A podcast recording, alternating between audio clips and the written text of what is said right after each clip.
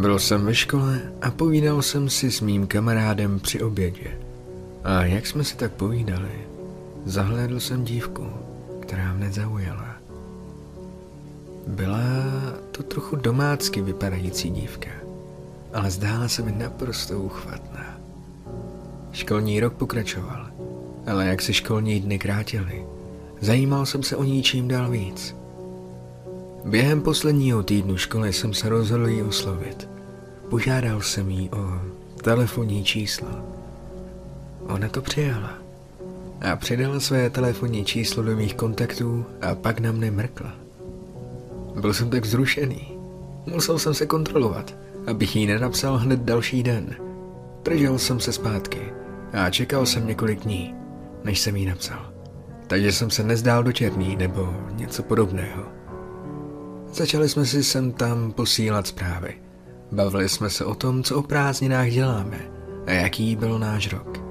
Taky jsme si o sobě řekli nějaké informace a tak podobně. Měl jsem nutkání pozvat ven, ale ona byla rychlejší a zeptala se mne, jestli se s ní nechci setkat. Byl jsem milé překvapen a začali jsme se bavit o tom, kde bychom se mohli sejít. Nebyl jsem dobrý v plánování věcí a tak jsem na ní nechával většinu rozhodnutí. Chtěla, abych přišel k jejímu domu. Abychom se mohli vydat s jejími rodiči na barbecue.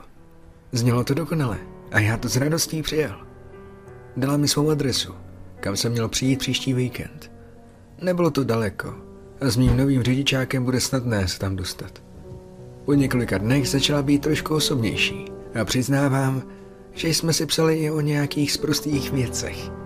Vyměňovali jsme si fotky a bylo to neuvěřitelně zábavné. Neposílali jsme fotografie, kde by bylo vidět obličej z osobních důvodů, ale přesto to bylo neuvěřitelně úžasné. Ale v pátek, den předtím, než jsme se měli setkat, jsme na sebe narazili v místním obchodě. Oslovil jsem ji, ale zdála se zmatená. Řekla mi, že to není její jméno a pak jsem nezeptala, proč jsem jí nenapsal. Byl jsem zmatený a řekl jsem jí, že jsme si přeci teď psali několik týdnů. Výraz v jejím obličeji se mnou zjevně nesouhlasil, ale já jí ukázal pár zpráv a telefonní číslo. Řekla mi, že omylem prohodila dvě číslice a ve skutečnosti jsme si vůbec nepsali.